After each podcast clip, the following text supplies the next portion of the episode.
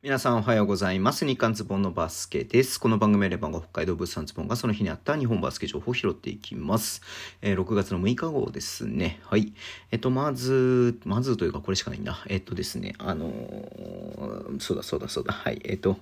ね、あの B1 のね、えっと、移籍とか、はい、契約とかね、まあ、重故書とか、それはね、YouTube まで話してますので、ぜひそちら見ていただければと思います。えー、JBA の方がね、今日リリースがありました。えっと、男子のね、日本代表5人制ですね、ディベロップメントキャンプ合宿参加メンバーリストということでね、はい、今日リリースがありましたけれども、まあ、要は若手のね、選手を集めて合宿をしようということ、で、でえっと、6月の6日だから今日からね、月曜日から、えー、今週日曜日まで12日までですね、約、約じゃないか、ちょうど7日間、えー、ね、にわたって、この合宿が行われるということですね。はい。えー、7月のね、上旬に Windows 3ね、アジアとワールドカップのね、予選、予選、予選がね、ありますので、それにね、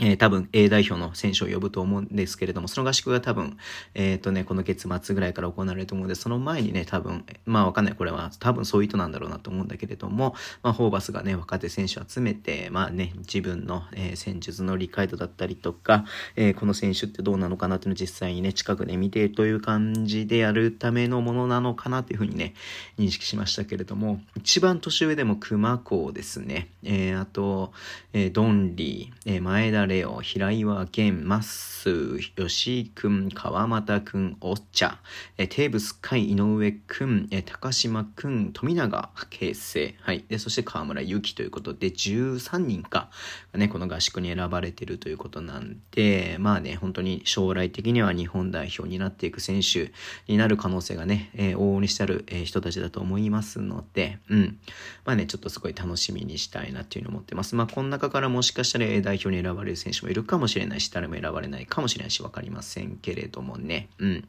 はい。えー、そんな感じで、まあね、こう、早いうちから、